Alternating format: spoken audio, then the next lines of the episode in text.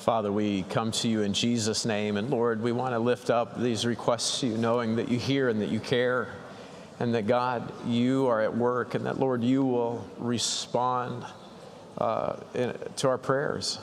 And so, Lord, thank you again that we're heard. Thank you that we can let our requests be made known to you and, and know that, that you're working. Lord, um, we pray that our brothers and sisters uh, in, in places like El Salvador, Malawi, and places where, whether it's natural disaster or just the hardship that, that's coming out of the, the COVID quarantines, Lord, that they'd not be discouraged, that they would, that they would stay full of faith. Uh, but Lord, we ask that you'd supply their need and, and Lord, work through us. Uh, Lord, we don't want to miss doing our part. And, and so, God, would you help each of us to to consider where we're hearing reports, uh, getting reports from different organizations of people who are literally starving to death because of the, the COVID lockdowns. There are people dying because their economies are crashing, they can't get food.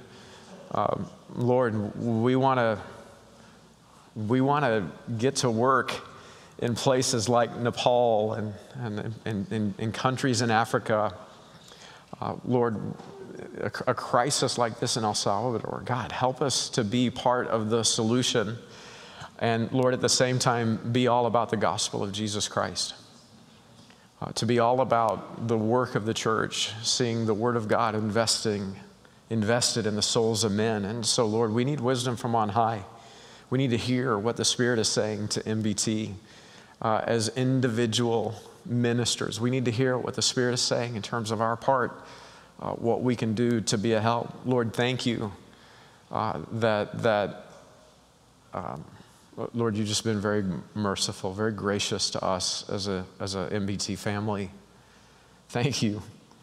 Uh, some have lost jobs and then gotten better jobs, and others are in the process of getting the job that you will use in their life to fund their mission. And, and Lord, it's, uh, it's been an amazing thing to watch, uh, uh to see the, the MBT Facebook page and all the jobs posted there. And Lord, to hear how brothers and sisters are watching out for each other. And Lord, I do want to ask if there's anyone here who, who's part of our MBT family and they're hurting because they need work.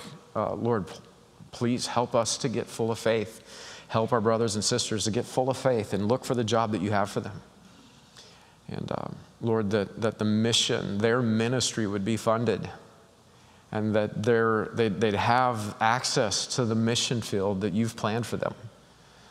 Lord, in everything that we do, we ask that you be glorified. Lord, tonight we're tackling a, t- a tough subject that absolutely will not please everyone.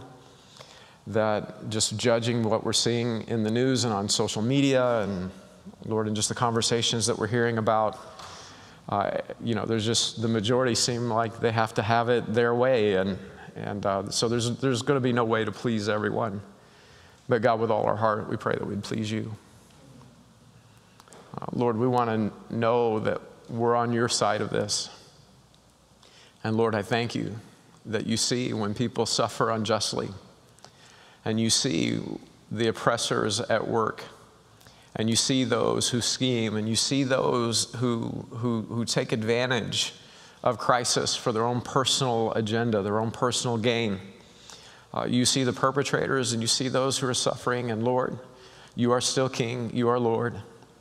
And at the end of the day, every knee will bow and every tongue will confess that Jesus Christ is King of kings and Lord of lords. And nothing will be able to change that. Lord, we're just asking that you would establish and that you would bless the work of our hands we want to get, we want to steal as many as we possibly can away from the Antichrist, away from, uh, Lord, the, the, the, the, the pit of hell. We want to steal souls uh, from the enemy, from the devil. Lord, we want to see them translated from the kingdom of darkness into the kingdom of light. And we want to see hearts filled with hatred, filled with the love of Christ.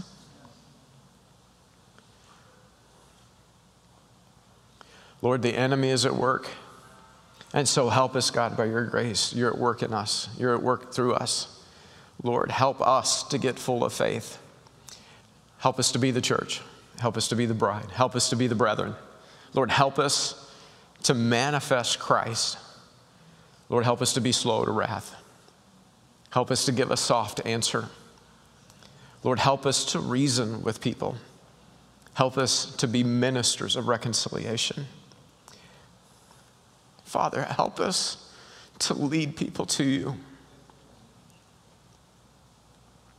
Help us to bring more brothers and sisters into the new man, into the new life. Lord, help us to put on Christ. And then again, Lord, you know I am a man of stumbling lips, and, and uh, uh, you know, if it's up to me, I'll just make a mess, and tonight will be the split of the church and the end of the MBT ministry. Um, Lord, set the weakness of my flesh and my mind and my stumbling lips, um, all that is a thing. It pleases you to use the weak and the foolish uh, to confound the wisdom of this world. God, I'm praying that we wouldn't just say that we stand in awe of you and not stand in awe of your word. Help us not to go out hypocrites. Help us to be in awe of your word. Help us to get full of faith, full of faith in what you've said, and to be the church that you've called us to be. Lord, we know we live in the last days. Um, Lord, we're working like Jesus is coming back. We're living like Jesus is coming back tonight. So we're working like Jesus is coming back tonight.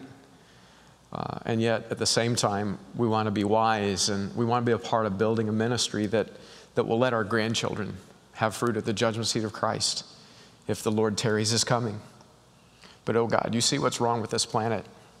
And we cry out with the Apostle John, even so, come quickly, Lord Jesus.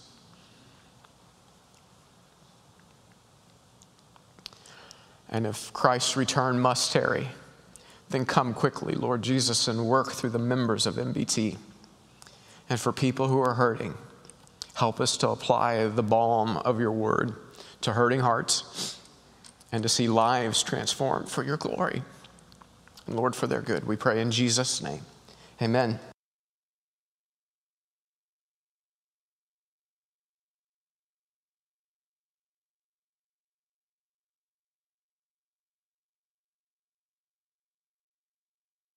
Well, I may not be ready to do this.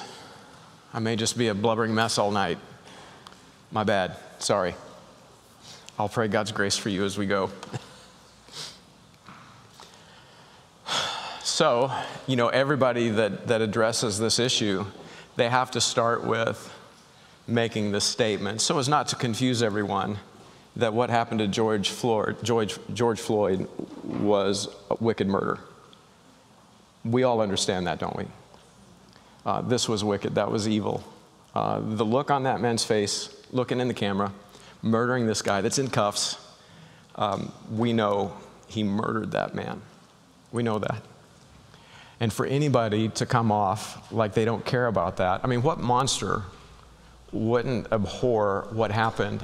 And anybody who has even the slightest recognition of God working, God's working, what God has done in creating Adam from the dust of the ground in his likeness and his image. Anybody that sees, now we have a fallen likeness and image through sin, but anybody that can see what God's plan for man is and despise somebody because of their caste or the color of their skin, um, what neighborhood they're from, you know, something as arbitrary as, you know, Democrat or Republican.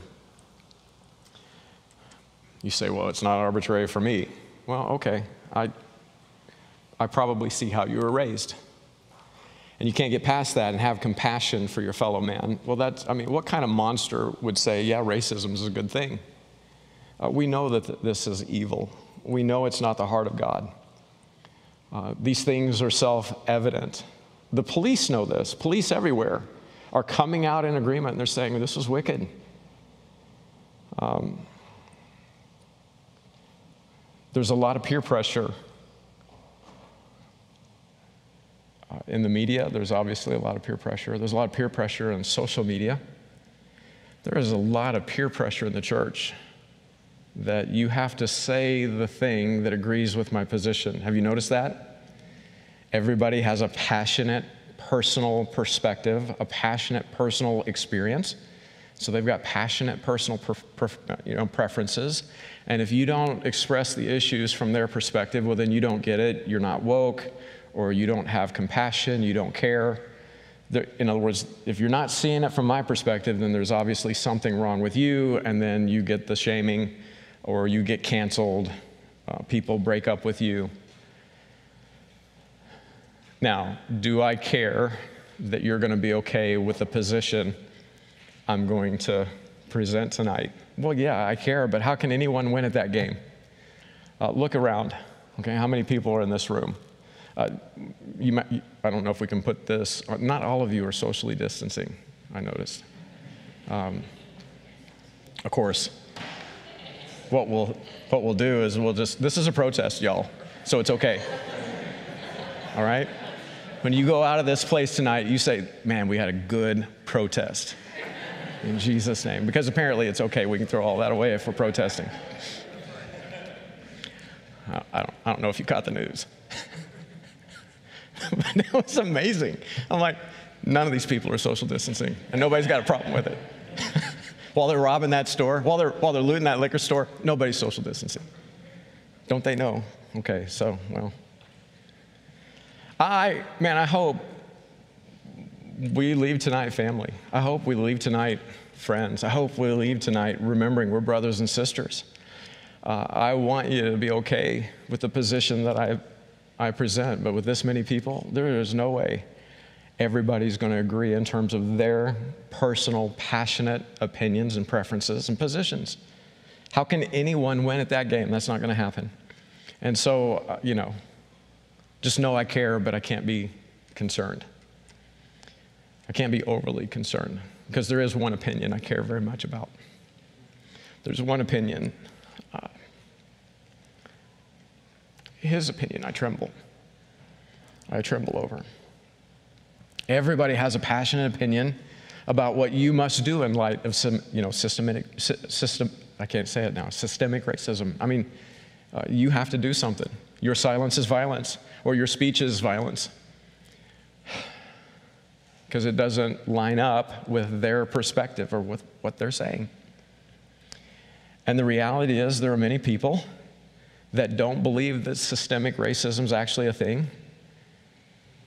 And you, you see it, okay? We may see it. So you see it and you say, How can they be so blind?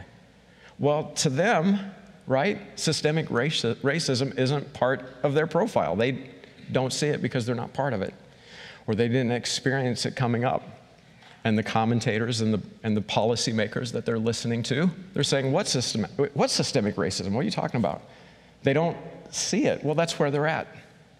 Does that make them the enemy? We wrestle not against flesh and blood. At the same time, so the people who don't see it, Oh, you think your black brothers are just making it all up?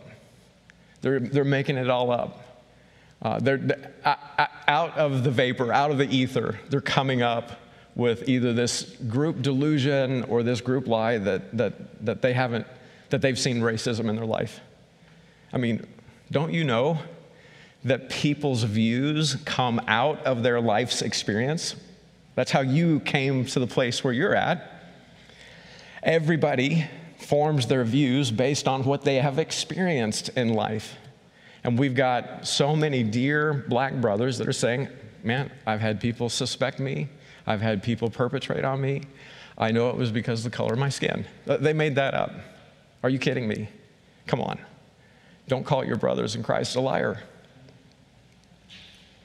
I know systemic racism is a thing. Uh, I, came to, I came to Kansas City you got, if you've been around here for a while, you know my story. I was primed to be just a full on hot blooded racist. I grew up in southwest Missouri.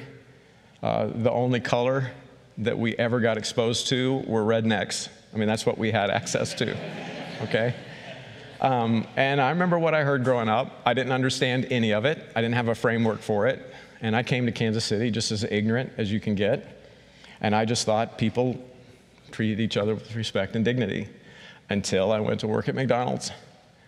And I know I got treated bad only because I was a white boy with an accent. And uh, I developed, um, I was developing a healthy case of racism. I was coming to the opinion that black people are jerks. That was the opinion I was coming to. And it was because I was ignorant. I can admit that. I was ignorant. I didn't know any better. Uh, but had I met Kenny Morgan on the street, I would have systematized, I would have categorized him, I would have had a view of him that was not automatically positive just because of the color of his skin. And God's merciful to me, and He made sure that I met my first week in church in Kansas City. I met Sam Shockley, and I've never been treated so good. I thought, I don't, I can't tell his accent. Again, the only accent I know is, "Hey y'all, supper time. Get in here and get some grub." You know, I mean that's how I talked. Uh, I didn't, I didn't know anything. I'm like, I, I don't know if he has an African accent, but this guy's got to be a king of someplace because he acts like royalty. I mean, he's, he was the most elegant, loving, caring individual I had ever met in my life. And through the process of getting to know Sam Shockley, I realized, oh, I had it all wrong. I just need to recognize that jerks come in all colors. That's how that thing works. I know plenty of white people that I can't stand to be around. you know, I mean, jerks come in all shapes and sizes and they come in all colors. And uh, I'm grateful for just the love and the care of Sam Shockley and just a stupid hillbilly. If you don't follow Sam Shockley on Facebook, you're missing out. Um, sorry, Sam, if this gets back to you, I'm just sicking the whole world on you because people need to be following your posts. So, for whatever that's worth. He's a man of God, he's a godly man. I hope that when I grow up, I'll be half the man that Sam Shockley is.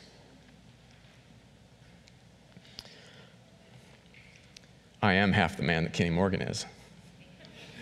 I'm joking. I think Kenny could take me.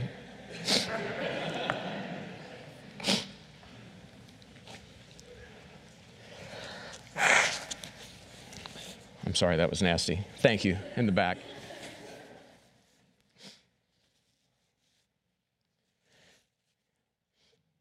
You've got black brothers that are saying they've had the, treat, the police treat them with suspicion just because they're black. They didn't make that up.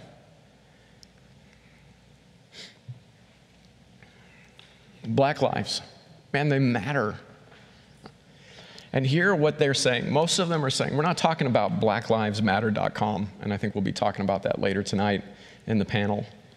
Um, if, if blacklivesmatter.com gets their way, you're in trouble.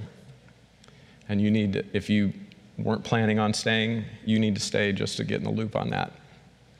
But black lives, in terms of their value, hear what people are saying. They have to matter. And understand what people are saying when they're using the analogy. It's our house that's on fire. Give us the attention that we need. We're tired of this. I mean, we've been dealing with this for hundreds of years, and it, it just keeps happening. So, hear what people are saying. People are hurting, and they're crying out for help. You, uh, hello, minister of reconciliation, you want to pounce on that in Jesus' name. Amen? We ought to hear what people are saying. They're saying we're hurting and we're seeing it's because the color of our sin. You may not see that, but they're seeing that. So let's listen, let's hear what people are saying and meet them where they're at. And if we can help be part of the answer politically, let's do it. Whatever platform God gives us, we want to take it. But, brothers and sisters, oh, God has given us a platform, and we can help people what this, what this broken world desperately needs. We have it. It's in place, it's working. We experience it twice a week, minimum, at MBT. You experience it in your Bible study. We experience it in our discipleship pairings. We're experiencing it all the time red, brown, yellow, black, and white. We are brothers and sisters, not just in His sight, but in the sight of one another. You know, uh, so I've already picked on Kenny Morgan. I'll just keep doing it all night. Kenny Morgan is my brother. He's my brother. He is more my brother, right? He is more my family. I've got flesh and blood relationships. I've got flesh and blood family. Uh, that Kenny is infinitely more closer to me than they are in terms of life, mission, eternity. I've got flesh and blood family that I'm not going to be spending eternity with, absent God breaks through, God makes a way. I'm going to lose him forever. Kenny is stuck with me forever and ever and ever. Amen. Praise the Lord. We're going to be brothers and in every sense of the word. You get it, right? I mean, we were bonded by the blood of Jesus Christ. We're going to be brothers for eternity. And nobody even has to like that. That's just the way that it is. Praise the Lord. Our Latino brothers, you remember we are praying for them just a few weeks ago, getting ripped off, and the excuse is the COVID 19 mess. They're taking the work from our Latino brothers and not paying them because they think they can get away with it. And maybe in this world they can. But you want to talk about, I mean, talk about scum. They did it because they were Latino and they could get away with it. If that's not racism, I don't know what it is. Our brothers and sisters, they're dealing with it, they're hurting. Whites aren't saying that. Whites aren't saying, uh, I, worked, I worked all April and didn't get paid. That's not, we're not hearing that from white America, are we? But we're hearing it from Latino America. We're hearing it in this church. And then on the flip side, the police are the problem? Really? Okay. Again, jerks come in all shapes and sizes and they show up everywhere. Uh, who's taken up for Philip? Who's taken up for Dan? The people in our church, brothers that know right from wrong. And so, I mean, kill the cops? Come on. You want to talk about bigots? There it is. You want to talk about systemic craziness? There it is. Um, man, think about somebody perpetrating on Philip Murphy, somebody hurting him just because he's wearing a badge. Uh, the, that makes my blood boil. I mean, uh, not a striker, but I, I might start. See, people forget that every group of people red, brown, yellow, black, and white, government, law enforcement, medical, political, you name it, in every, in every group of people, these are people, these groups are made up of individuals, and some of them are bad, some of them are evil. And uh, they've got a wicked sin problem. But what comes out of that is now everybody's polarized, including Christians. Christians, the church is about as polarized as it can get. And the majority of Christians who are polarized are demanding that you hold their line. You have to say the right thing to be accepted. And if you don't say the right thing, well, then you don't get it. You're not woke. You don't understand. You're part of the problem. And maybe they have a point. Maybe there's something to listen to, there's something to understand. But no matter where you fall, okay? No matter how you see to move forward, you just need to know, right? You're going to be gravely wrong in the eyes of many with passionate preferences, passionate opinions. And here's why. Can I just tell you why? Can I just diagnose the root issue for all of us this morning, this evening? Judges 17:6 says in those days there was no king in Israel, but every man did that which was right in his own eyes. Can I just tell you, one of the reasons our world is in the mess that it's in today is because the church has been doing what's right in our own eyes for a long time. We've left the authority of God's word for a long time. And we've gotten off mission, and it's been all about how many people can we cajole and entice and placate and pleasure and keep in our churches. How many people can we just keep coming back so we can see how big we can get? We want to be a mile wide but an inch deep and we don't, we're not willing to stand on truth. We're not going to preach the blood of Christ because it's offensive to people. We're not going to preach on sin because that's offensive to people. We want to tell people how to have their best life now. And so, what you have are people who are shopping Christ, but we don't have Christians who are followers of Christ. That's the problem. In the church, everybody is doing what's right in their own eyes. There's no king in Israel. We've lost our final authority. And so the opinion, well, I know what the Bible says, I know what the gospel is, but I feel, and again, we've said this from this pulpit many times, uh, whatever comes behind that but's going to stink. I know what the Bible says, but uh, your butt stinks. Stop.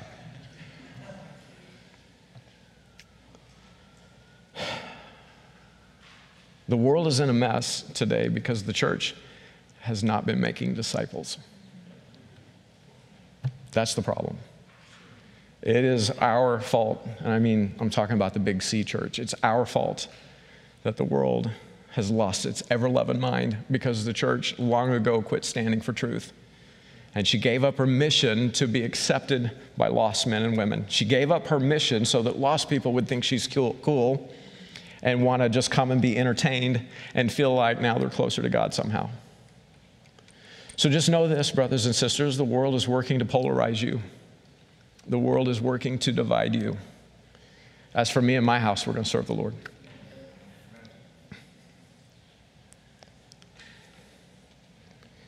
Satan wants to divide you. That's what he wants to do. And he wants to get our black brothers and sisters and our white brothers and sisters and our brown Latino brothers and sisters. He, he, he wants to get us focused on our ethnic groups before we're focused on who we are in Christ. You just need to understand that. Uh, united, we stand. You've heard that phrase. Divided, we. A few of you have heard it before. Yeah. What's been tough for me over the last week is just looking at the solutions that are coming from churches, from believers.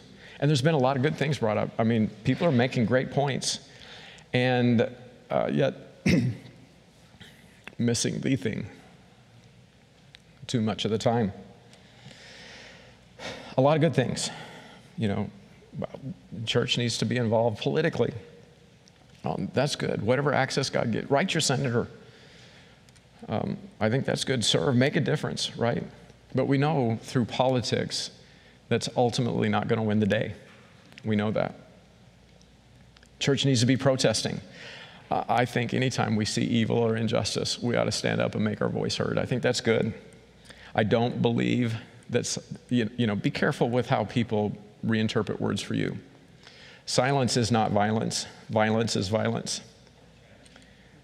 Speech is not violence, violence is violence.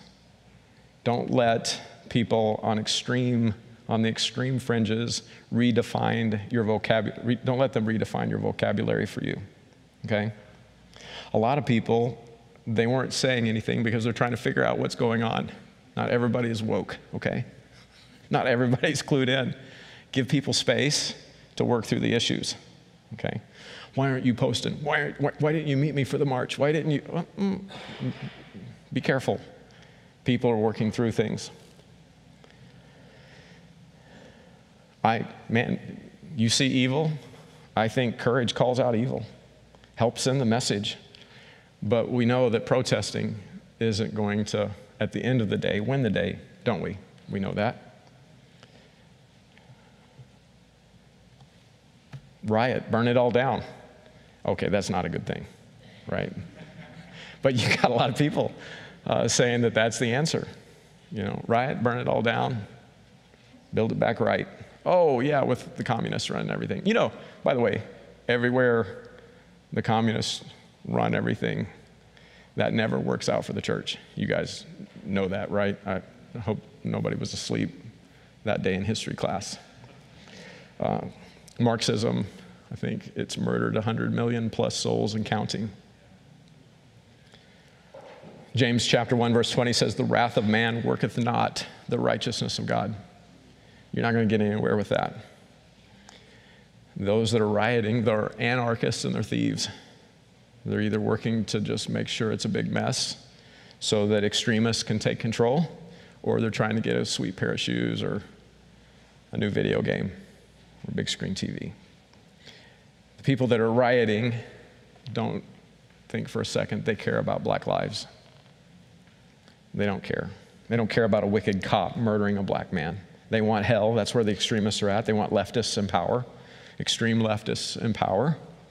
They want Marxists in power. And uh, they want to steal. May 31st, 18 people were murdered in Chicago. Nationally, officially, people are trying to do the counts. 18 people have died in the riots that we know of. And, you know, no, nobody's rioting over that. So you got to ask yourself, what, what fruit, what tree is this fruit coming from? Well, my Bible tells me in John 10 10 that the thief cometh not, and that's the devil, but for to steal and to kill and destroy. I am come that they might have life and that they might have it more abundantly. Um, we have the ability to bring life to people because we have it. We've met the way, the truth, and the life. And, and, and if you can move politically to be a part of the solution, do it. Take, take the advantage. But just understand you cannot legislate morality. You can pass laws, but you cannot change. Laws do not change hearts. And you can pass laws all day long, and racists will still despise their fellow man. Murderers will still wait for their opportunity to murder because it's in their heart. Jeremiah 17, 9 says, The heart is deceitful above all things and desperately wicked. Who can know it? I guarantee you, you can't. And I guarantee you, Capitol Hill can't figure it out. The heart is desperately wicked. You can't legislate the heart. You can't legislate morality and have people just, oh, they passed a law. My heart has suddenly changed. Peace on earth, goodwill to all men. Hello, my Asian brother who I despised yesterday and now love with my whole heart because, you know, Congress said I had to. So, what do we do? Here we are, right? Here we are, believers, followers of the way, the truth, and the life.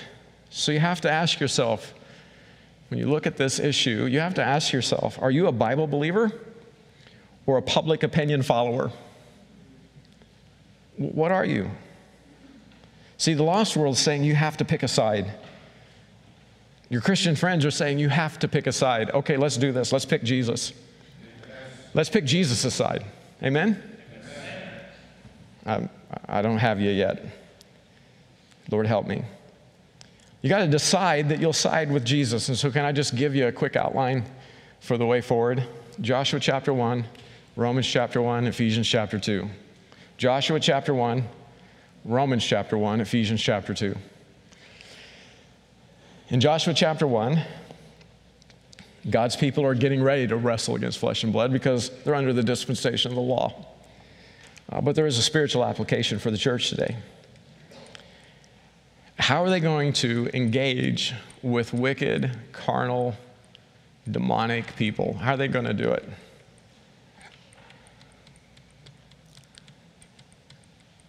God tells Joshua in Joshua chapter 1, verse 6, he says, Be strong and of a good courage. For unto this people shalt thou divide for an inheritance the land, which I swear unto their fathers to give them. You're getting ready to go into a battle. Brothers and sisters, don't you know you're in a battle? Now, we wrestle not against flesh and blood, but we do wrestle against spiritual wickedness in high places. Okay, so, you know, you may be extremely conservative the ultra liberal is not your enemy. You wrestle not against flesh and, flesh and blood. Uh, you may be very left. The conservative is not your enemy. You wrestle not against flesh and blood. But make no mistake, there are principalities, there are powers, there, are spirit, there is spiritual wickedness in high places that want to absolutely destroy you. They absolutely want to neutralize you and keep you from being fruitful. And while we're fighting, we'll see people lost in their sin and spend eternity in hell. So they're getting ready to face a battle.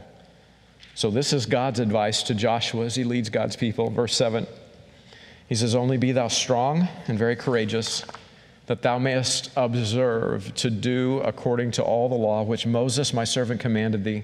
Turn not from it to the right hand or to the left, that thou mayest prosper whithersoever thou goest. This book of the law shall not depart out of thy mouth, but thou shalt meditate therein day and night, that thou mayest observe to do. Don't just know it, follow it, obey it. You're going to cling to my word and you're going to live it out. Observe to do according to all that is written therein. For then thou shalt make thy way prosperous, and then thou shalt have good success. Have I not commanded thee? Be strong and of a good courage, and be not afraid, neither be thou dismayed.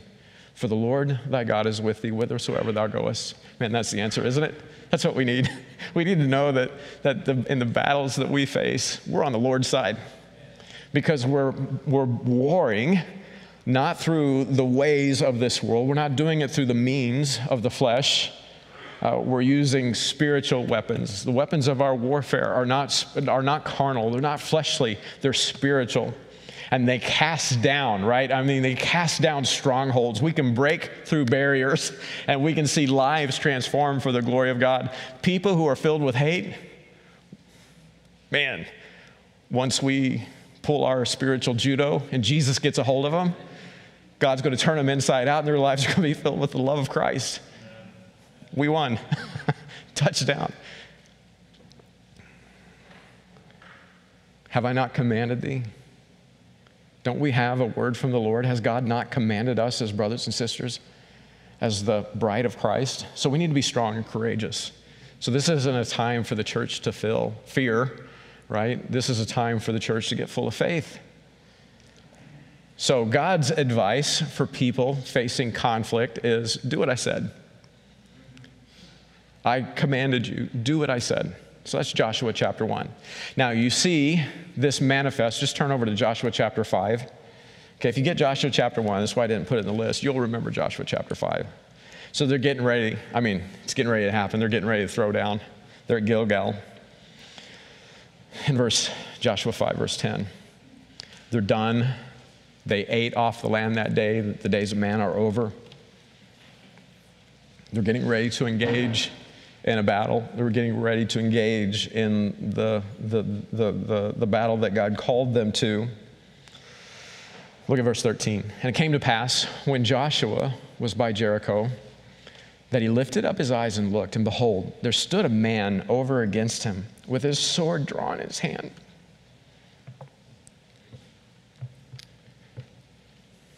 Word of God is sharper than any two edged sword, right?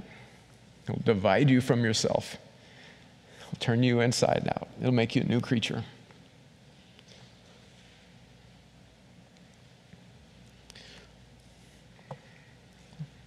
His sword drawn in his hand. And Joshua went unto him and said, Art thou for us or for our adversaries? Who are you fighting for? And watch this, verse 14. This is the answer, brothers and sisters. He said, Nay. I'm not for you, I'm not for them. Nay but as captain of the host of the Lord am I now come. And look at Joshua's response. Whose side are you going to take? Joshua's like, Oh, I see. I'm going to take your side. he falls on his face. Look at that. Joshua fell on his face to the earth and did worship and said unto him, What saith my Lord unto his servant? And the captain of the Lord's host said unto Joshua, Loose thy shoe from off thy foot for the place whereupon thou standest is holy. And because the word said it, Joshua did it. And so did, right? And Joshua did so. Go to Joshua 24, verse 15. This is the, this is the end of his campaign, the end of his life. Joshua 24, 15. He is charging his church. And look at what he said to God's people. And if it seem evil unto you to serve the Lord. Choose you this day whom you, whom you will serve. Whether the gods which your fathers served that were on the other side of the flood, how'd that work out for them? Or the gods of the Amorites, how'd that work out for them? In whose land ye dwell, right? You can trust in those gods, but they didn't, they didn't help the Amorites, did they? Choose you this day whom you will serve. Look at what Joshua says. But as for me and my house, we will serve the Lord. Why? Joshua said, I'm not for me, I'm not for them, I'm for the Lord. And he said, Take this land, so we're going to take it. Brothers and sisters, can I just tell you something? All sin comes short of the glory of God. But God's not willing that any would perish. God's will is that all will be saved. So we need to make all kinds of prayers for all kinds of men. You need to be praying for extreme Marxists on the left, you need to be praying for blacklivesmatter.com. You want to be praying for those that are hurting, for those that are confused, for those that are angry, for those that are frustrated, for those that think, what is the big deal? Pray for everybody. Make all kinds of prayers for them because what will get them biblically woke is meeting the God of the Bible what will get what will deliver people from the kingdom of darkness into the kingdom of light, out of the bondage of sin and the de- desperate wickedness of their heart is meeting and bowing before the King of Kings and the Lord of Lords. Can I just tell you something? God has given us a judo move that cannot fail. And we can help pass legislation, praise the Lord. And we can protest, praise the Lord. There are things that you can do. When you see evil, call it evil, call it out. Uh, when people need help, go help them. Uh, at the end of the day, let's preach the gospel to every creature. Let's do it in the power of the Holy Spirit. Let's not be for man, for man's sake. Let's be man for the, because we're for the Lord, right? Joshua's position is, as for me and my house, we will serve the Lord.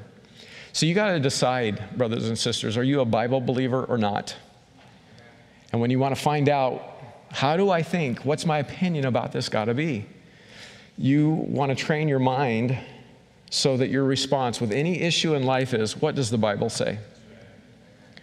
Well, what do I think about it? Well, if you're smart, you'll say, it doesn't matter what I think. What does God think? And then I'll think that. Yea, let God be true, and every man what? So it is frustrating for me to hear from brothers and sisters, from Christians over and over again.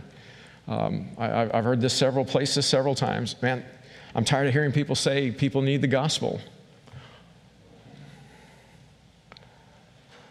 Yeah, people need the gospel, but again, there it is again. So I keep hearing this. Oh, yeah, yeah, of course people need the gospel, but what we really need is, and then it's their passionate perspective that's based on their experiences and what they've seen. So, yes, we need the gospel, but what they're saying is the gospel isn't enough.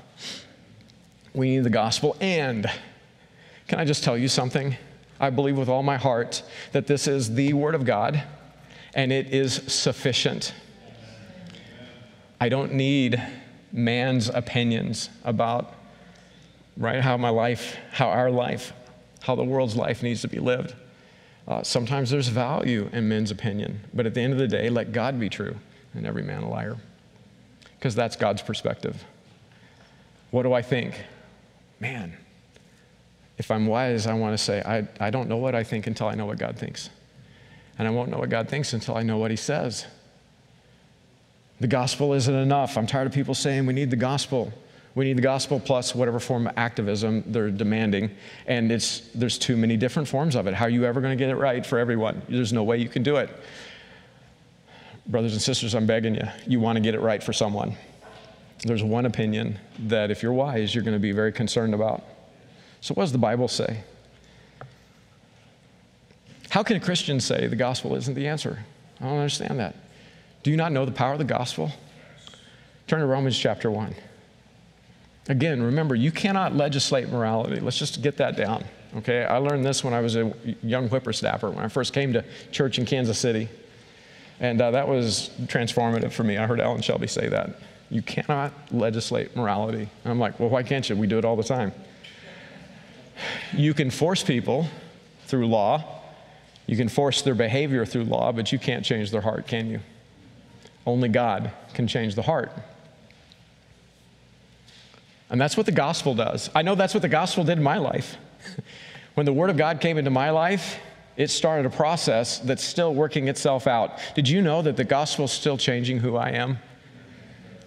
I get saved, and then for the rest of my life, the gospel that saves me is now, right? That is the platform, that's the seed, that's the place from which now God is conforming me to the image of the Lord Jesus Christ.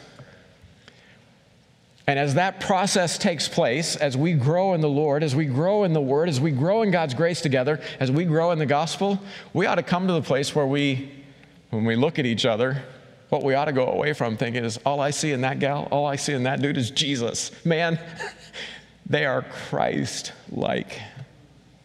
And again, that does not diminish who you are ethnically.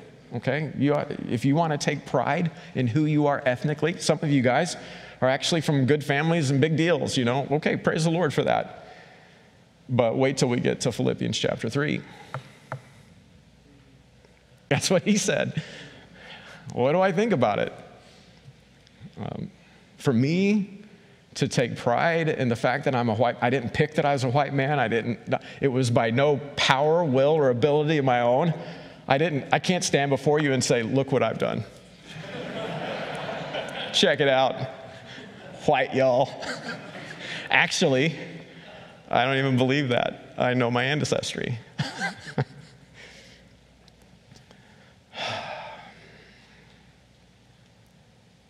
the gospel isn't I don't think you know what the gospel is.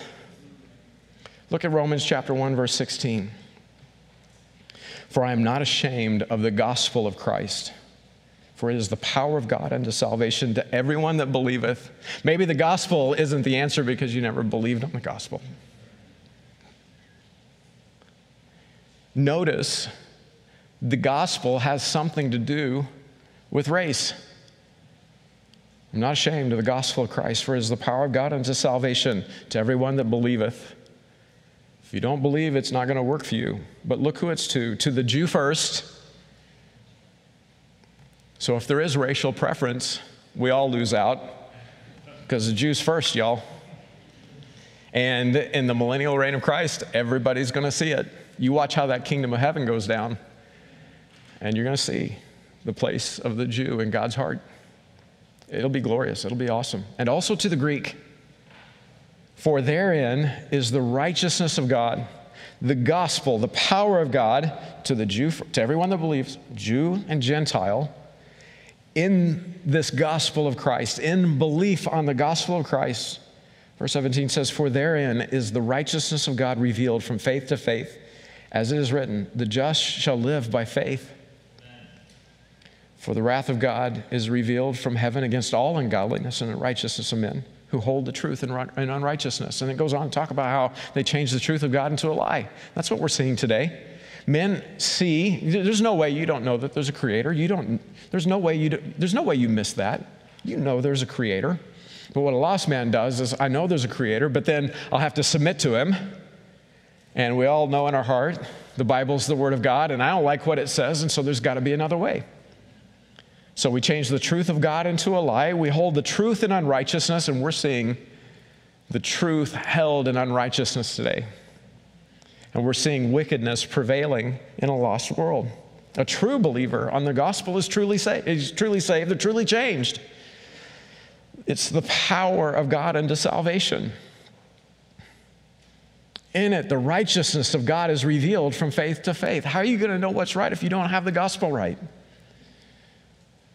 So, where is your faith? If you don't have faith that the gospel is the answer, well, then according to your faith be it unto you. And so you do what you do, and we'll do what we're going to do, and we'll see who has more fruit at the judgment seat of Christ. If, if the gospel of Jesus Christ isn't the answer for a lost world that's holding the truth in unrighteousness, that's on them, that's not on us. But if anybody's going to hope, have a hope of getting out of the kingdom of darkness and into the kingdom of light, it's through the gospel of Jesus Christ. That is the only way it can happen. Until people see Christ for who he is, they're going to be lost and they're going to be stuck in the bondage of sin. There is no way around it. You say, Well, I know Christians who are racist. Yeah, that's because they're living like lost men. But people who live the gospel, well, for them to live as Christ. And so they're strong and have a good courage, right? They're courageous. Why? Because Christ is commanding them. And so they observe and they do all that He has commanded to them. See, the gospel changes who we are. Whenever we started MBT, I picked Ephesians chapter 2 and I put on the sign out the corner. Brandon took it off. If there's anybody that's got a problem with, with her. Huh? Oh, the sign's not done yet. So we're not going to throw Brandon under the bus yet.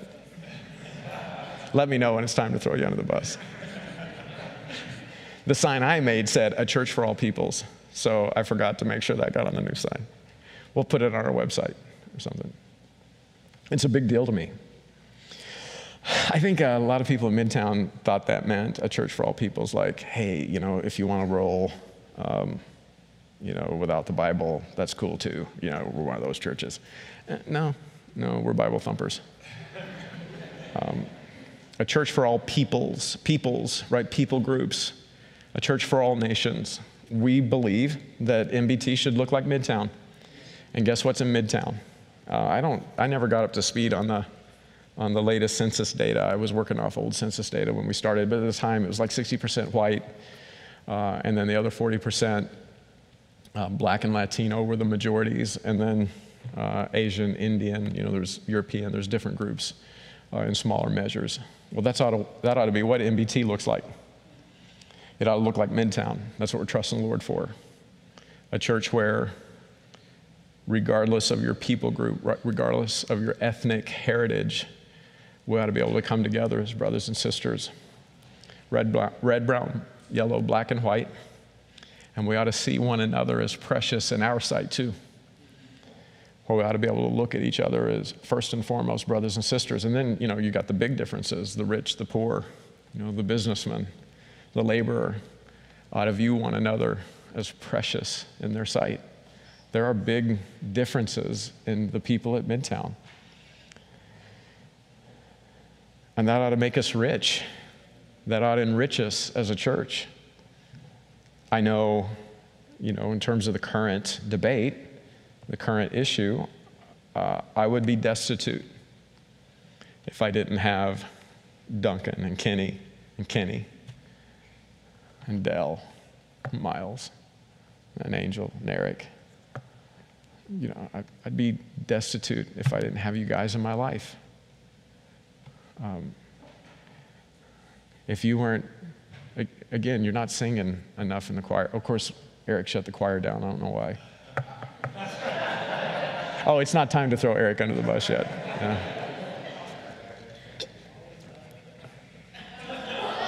Huh? Um, where would we be without, I mean, where would we be without, what do you, spoken word? Where would we be without your spoken word? Um, we're rich because we've got our brothers and sisters in our life.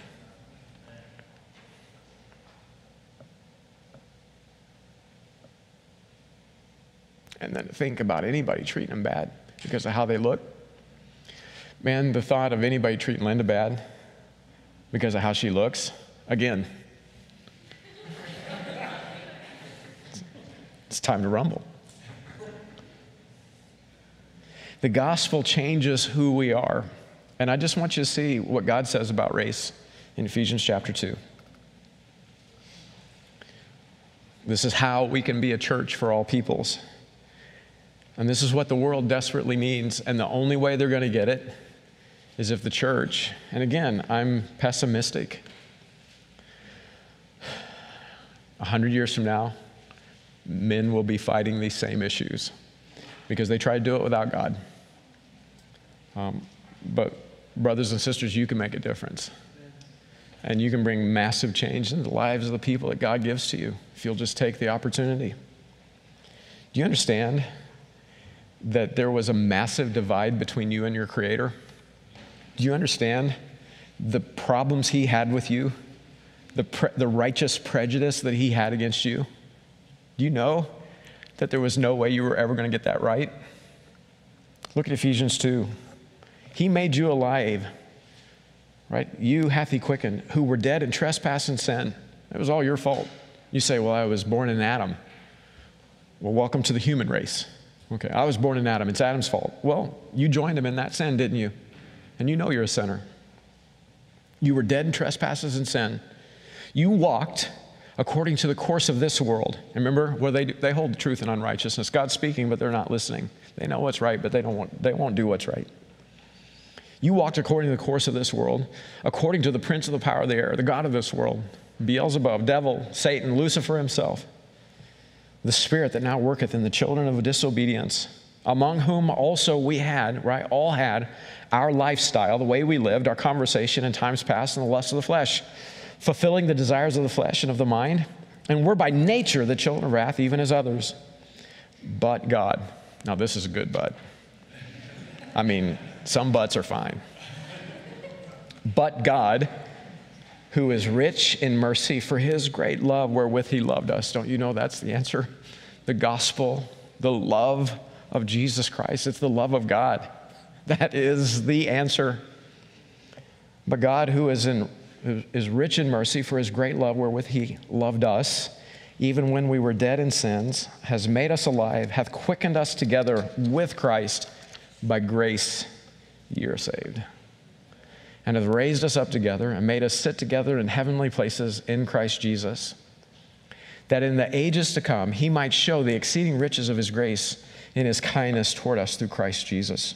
For by grace are you saved through faith, and that not of yourself, it is the gift of God. Here's the gospel of Jesus Christ. That is the power of God unto salvation. It's what will transform your life. If you'll just hold this truth in righteousness, if you'll just be strong and courageous, right? Get full of faith. Has God not commanded us? Have you not received the gospel of Jesus Christ? For by grace you are saved through faith, and that not of yourselves, it is the gift of God, not of works, lest any man should boast. For we are his workmanship created in Christ Jesus unto good works. Where's, where's the room for racism in that? Where's the room for war in that? Man, put on Christ. That's the answer. Again, you say, what's this got to do about God's view on racism? Keep going.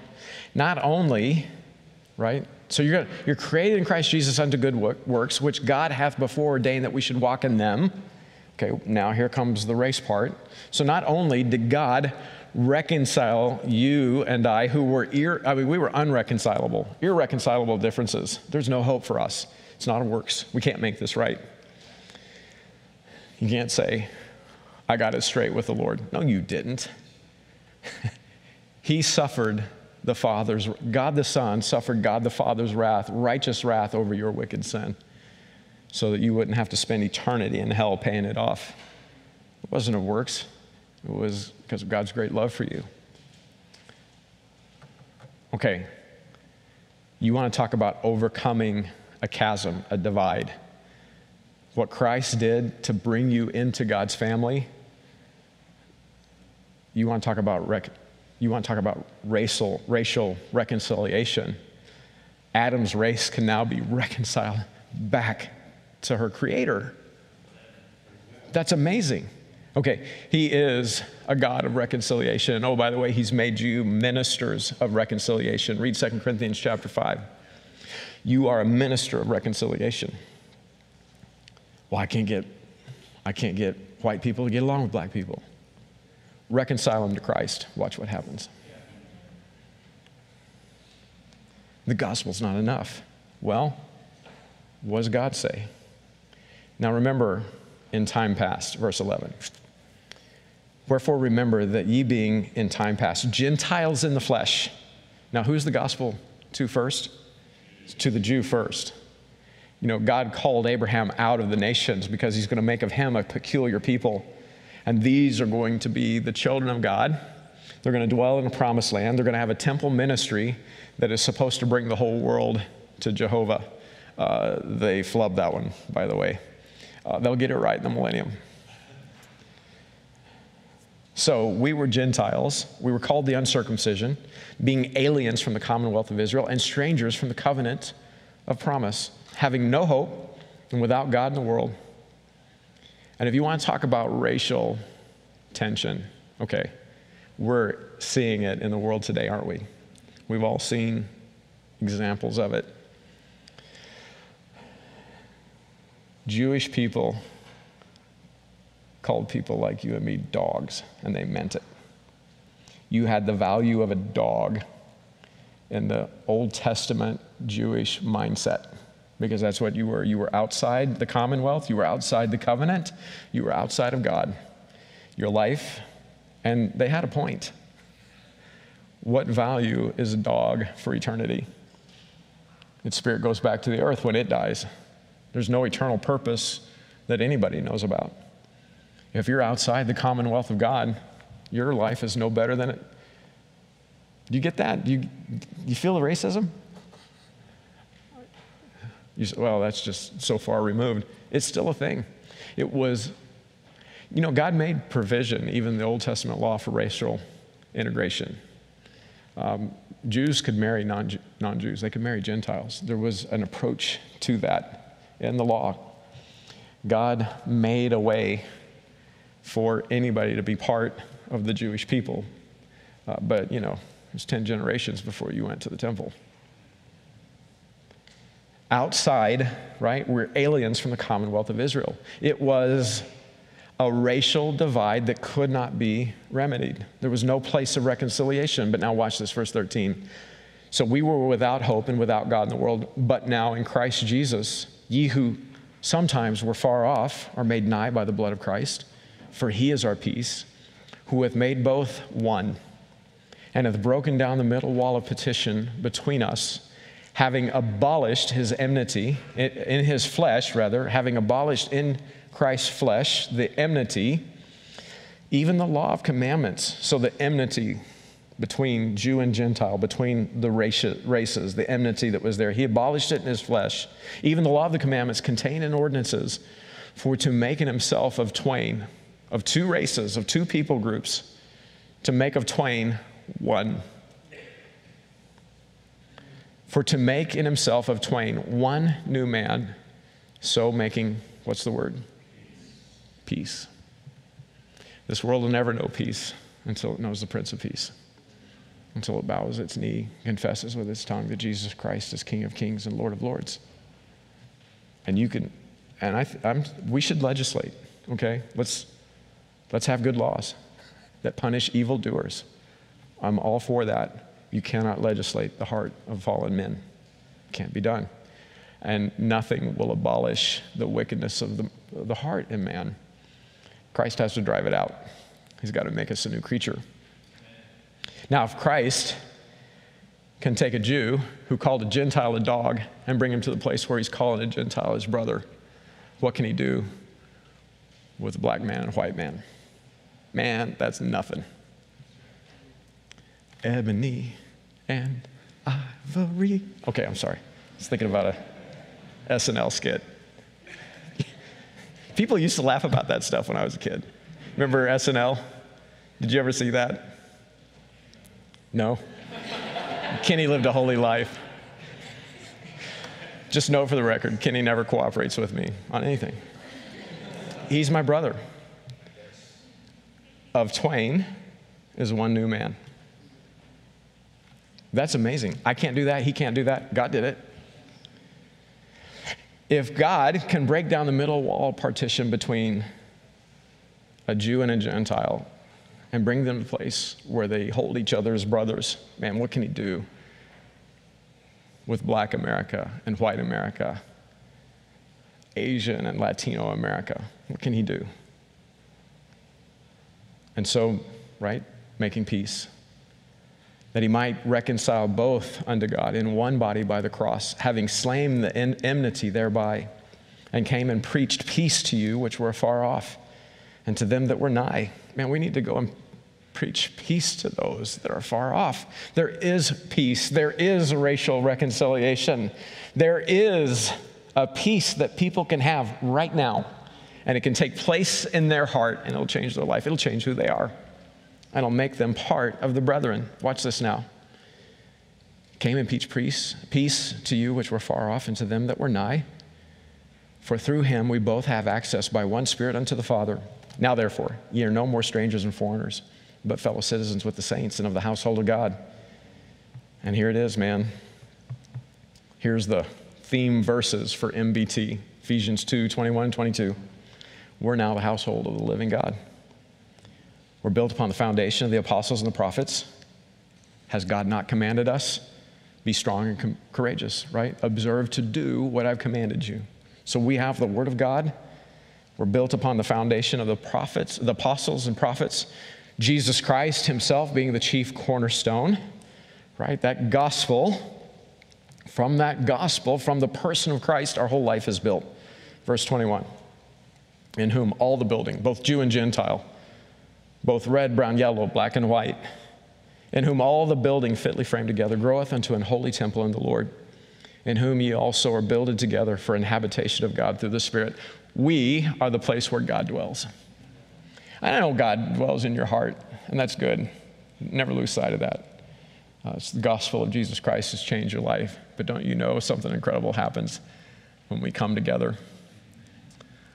We are you know, they say blood is thicker than water. People got to represent their people. Represent Christ. His blood is the concrete that binds these stones together. We're the household of God.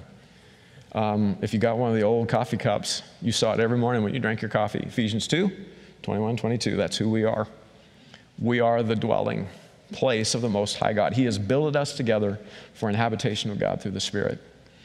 You run into people who don't, I mean, they're in conflict, they're hurting, they're in turmoil. Don't despise them for that. That's where they're at. Uh, meet people where they're at, listen to them, and invite them to know peace.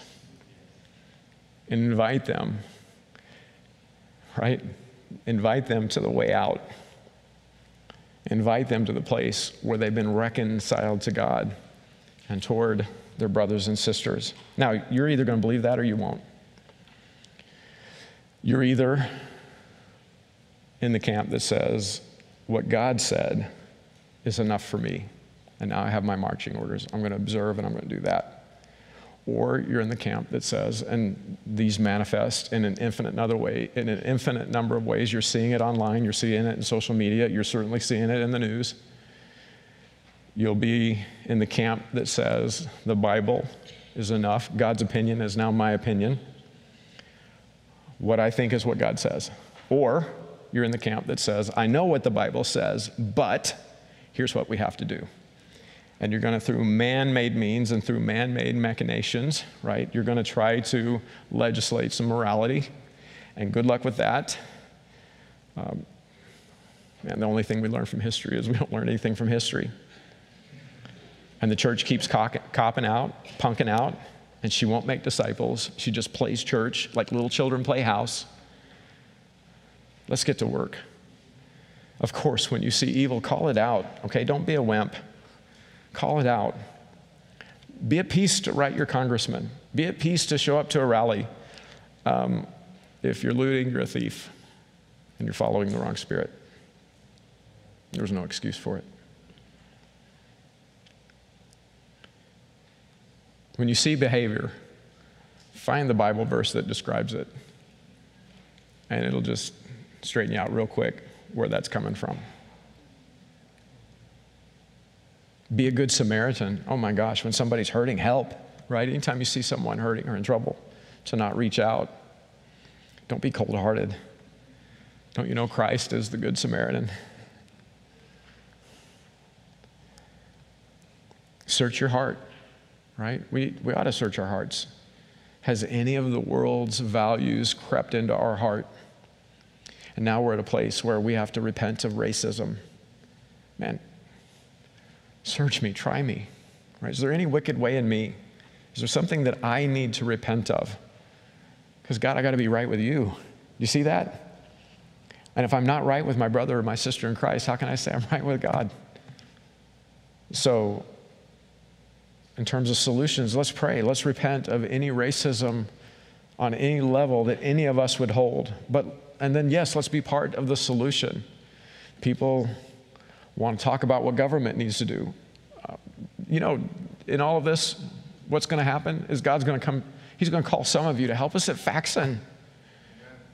And you got kids going through unspeakable things and some Christians who have some time and time off during the school hours. I don't know what's going to happen next fall. I don't know what Kansas State's going to do yet, but man, they're begging us. Would you just send some people to come hang with kids from the Faxon district, from the Faxon neighborhood?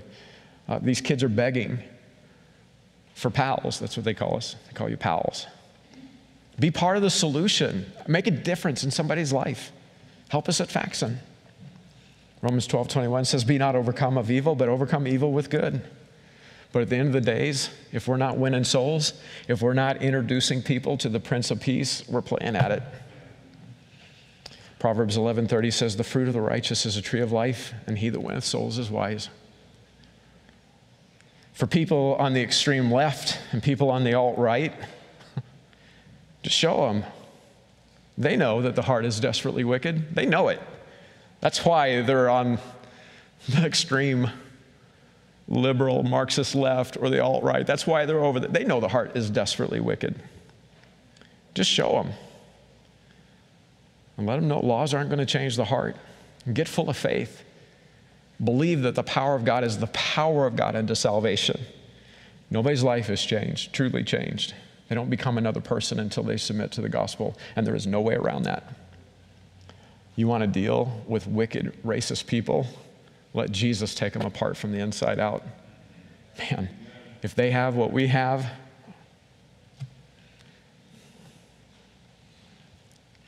can you imagine if Kansas City, as a city, like the odd man out, uh, the odd man out is the one that says there's no God. And the atheists are all like, um, we're going to have to leave Kansas City because everybody's crazy. And we're all like, no, no, no, no, don't go. We love you. Meet our Jesus. How can we get you to stay? We have plans for you. What would that be like? To, uh, you're going to know about it. There is a city whose builder and maker is God. And everybody's going to call each other brother and sister.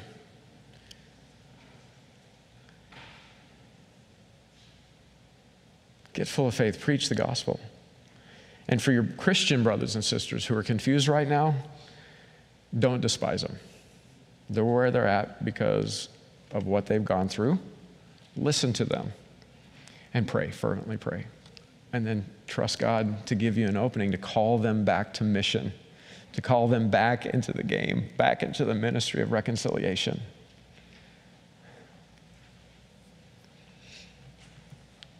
use the resources. Man, I'm so grateful for what Van wrote. Van did such a great job. In his article, he's speaking to the people that see the issues of racism, and then he just brings them right down to the point of the gospel. So he set the ball. And then Kenny, man, Kenny spiked it. He just talked about just showing what the Bible says about the real issue. Guess what? I mean, Kenny nailed it. All of sin and come short of the glory of God. Spike.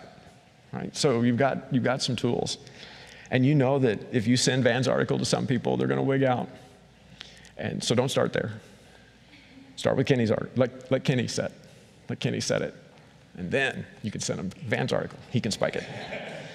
And there's some people that if you send them Van's article, they're going to wig out. No, don't do that. Oh, no, I already said that. There's going to be some people that read Kenny's article, and they're, going to, they're just going to wig out. Well, don't start there. Send them Van's. These guys are geniuses. It's beautiful.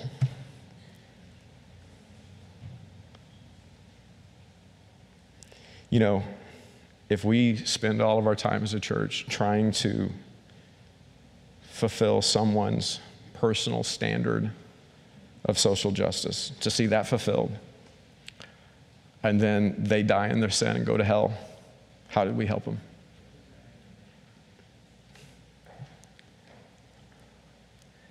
And you give what they want after the flesh, and it could be a good thing that they want after the flesh. And we spend, spend your time fighting that. When God called you to be a minister of reconciliation, man, be wise as serpents and harmless as doves. Listen to people, find out where they're at, and invite them to meet the Prince of Peace. And your confused brethren, don't despise them. Listen to them. And trust God to use you. Get full of faith that the Word of God is more powerful than any two edged sword, it's sharper than any two edged sword. Invite them back to mission, invite them back to the ministry of reconciliation. Give them something to live for that will make a difference in the lives of people. Now, some of you hate what I just said, and I'm sorry. Um, you know, this is going to sound like a sorry, not sorry. I'm sorry you hate what I said, but I know Jesus loves what I said. He may not love the way I said it. There's probably a lot of ways that I could have said it better. But I gave you the verses. I said what Jesus said. And we can't lose there. God didn't give you a spirit of fear, but a power and love and a sound mind. Be strong and courageous. Have I not commanded you? We need to be the people that can say, the Bible says it, I believe it. That's, that's not the spirit of our age, but I'll tell you what, man, heaven and earth will pass away and this book will be standing. This is not a book written by man. Holy men of old spake as they were moved by the Holy Spirit of God. These are the words of the living God. And when he says it, it settles it. I don't have to like it. You don't have to like it. Observe and do it. And God will bless it, and it'll change lives. We need God to bless the work of our hands. But if the work of our hands is our work that's based on human reckoning and reasoning, we're going to be frustrated. But the work of our hands is observing to do what God commanded us to do, and we're full of faith and we're doing what God called us to do, the way He called us to do it, if we believe in the power, man, the gospel blows people up and puts them back together. There is nothing like the gospel. And if what I'm saying, if that doesn't make sense to you, you need to get saved tonight. You need to be born again. You need to understand the power of the gospel. There's something that you've missed. You don't get the gospel. Uh, work out your salvation with fear and trembling, man, okay? Uh, understand the gospel, believe on it. It changes your life because now God is in your life. Does this make sense, brothers and sisters? I'm going to get some people that'll be emailing me and private messaging me and telling me that I'm contributing to the problem. And I know that. Um, we're going to get to the judgment seat of Christ. We're going to have to all give an answer. And if you try to tell the Lord, I know what your book said, but here's what I had to do. Please consider what I say. Father, I love you. And I know you love us. And Lord, we went way long, and I don't I didn't see any way around it. I don't know what else to do.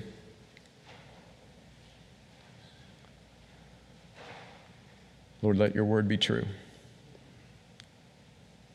Help us to observe, to do what you've commanded us. Lord, you've called each of us to be ministers of reconciliation. And reconciliation only comes through the person and the gospel of Christ. And so, Lord, help us to put on Christ. Help us to live Christ. Help us to live the gospel. Lord, help us to meet people where they're at and not despise them for the experiences and, or, or the education that they received. Lord, as ministers of the gospel, help us to be smart and to not provoke people's flight or fight or flight responses. Lord, help us to be good listeners. Lord, help us to be people of faith that, that pray for those that we're, we're ministering to. That, Lord, as you open the doors for us, that we just be bold to preach the gospel and to show how it works out the issues that this lost world is trying to work out without hope.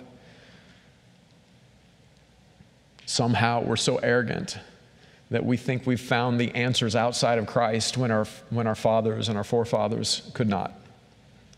And yet we're special, we're better than them, we're smarter than them, we're whatever. And we think we can get the answers outside of the gospel of Jesus Christ. I don't know. I don't know what to say to all that.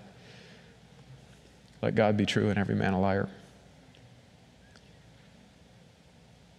Lord, as we have opportunity to engage socially and to help good legislation, uh, to help communicate the right message, Lord, I, I pray that we'd be bold there too, but that our trust wouldn't be in the works of men's hands,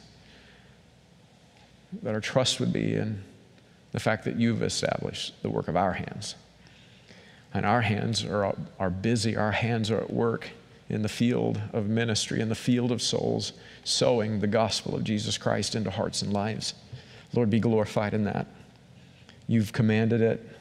Lord, I'm praying for my brothers and sisters to be blessed by it, to get full of faith, to pursue it, to live it. Help us, Lord. Lord, we pray your grace for our brothers and sisters who they've seen, they've experienced firsthand suspicion and degradation. And Lord, everything from being profiled to persecuted just because of the color of their skin. And Lord, we say, How long? you know? But Lord, help us to bless those that persecute us. Help us to be strong and courageous. Help us to just observe and do what you commanded us to do. Lord, what you have given us, we want for Kansas City. Uh, Lord, could you help MBT? I don't know what other churches are saying. I know what some are saying. I know what some pastors and what some leaders in some churches are saying. But I don't really know what's actually going on in these other churches. Um, but Lord, I know what's happening here. And uh, Lord, I'm grateful. Lord, we're a church that has people from so many different nations um, Lord, they're not just ethnically of a different people group, but they're actually from, they're that and more. They're, they're, they're first generation, and, and, and here they are, whether it's for school or they've moved here, and you've made us a family. And who here cannot say that we're, we're not just extravagantly rich over what you've given us as a family in this place? Lord, what Kansas City is crying out for, we have it. And Lord, help us to not be wicked and not share it.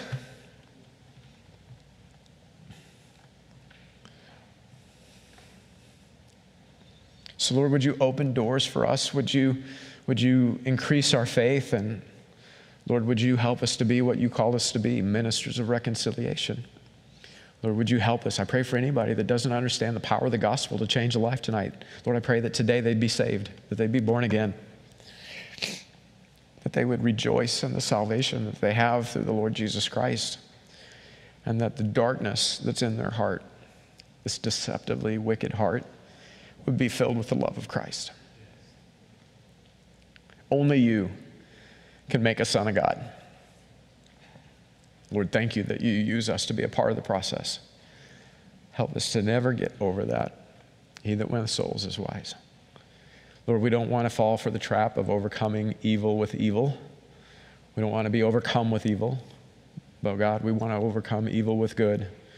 And there is none good but you. So, Lord, establish, bless, increase our labor, and be glorified through it, we pray in Jesus' name. Lord, we pray for racial reconciliation in Kansas City. But Lord, we want you to know we recognize that outside of reconciliation through the blood of Christ. These are temporary ceasefires, and they're not lasting solutions. Lord, we want everyone from the mayor of Kansas City all the way down to the, the lowliest of Section 8 housing, uh, to the lowliest, uh, the lowliest person who is actually living on the streets tonight. Lord, would you all would you make a place? I know you've made this place, but Lord, would you use us to see all men come to say, We know it's your will, to see all of them with us and part of our family in heaven. Lord, help us to be wise and win souls. Help us to be gospel proclaimers. Help us to protest properly and proclaim the gospel of Jesus Christ. Uh, Lord, those that are protesting, uh, Lord, we stand with them. Uh, those who are calling out evil, um, Lord, thank you. Uh, it's just wonderful to see everyone on all levels, everywhere. Uh, I mean, there's a sense in which there's never been so much unity in this nation, and we're grateful for that. But Lord, see all the division, and help us to help us to see, help us to show people the division between you and the lost. He that winneth souls is wise. We love you, Lord. Thank you so much for loving us. We give you all glory in Christ's name. Amen.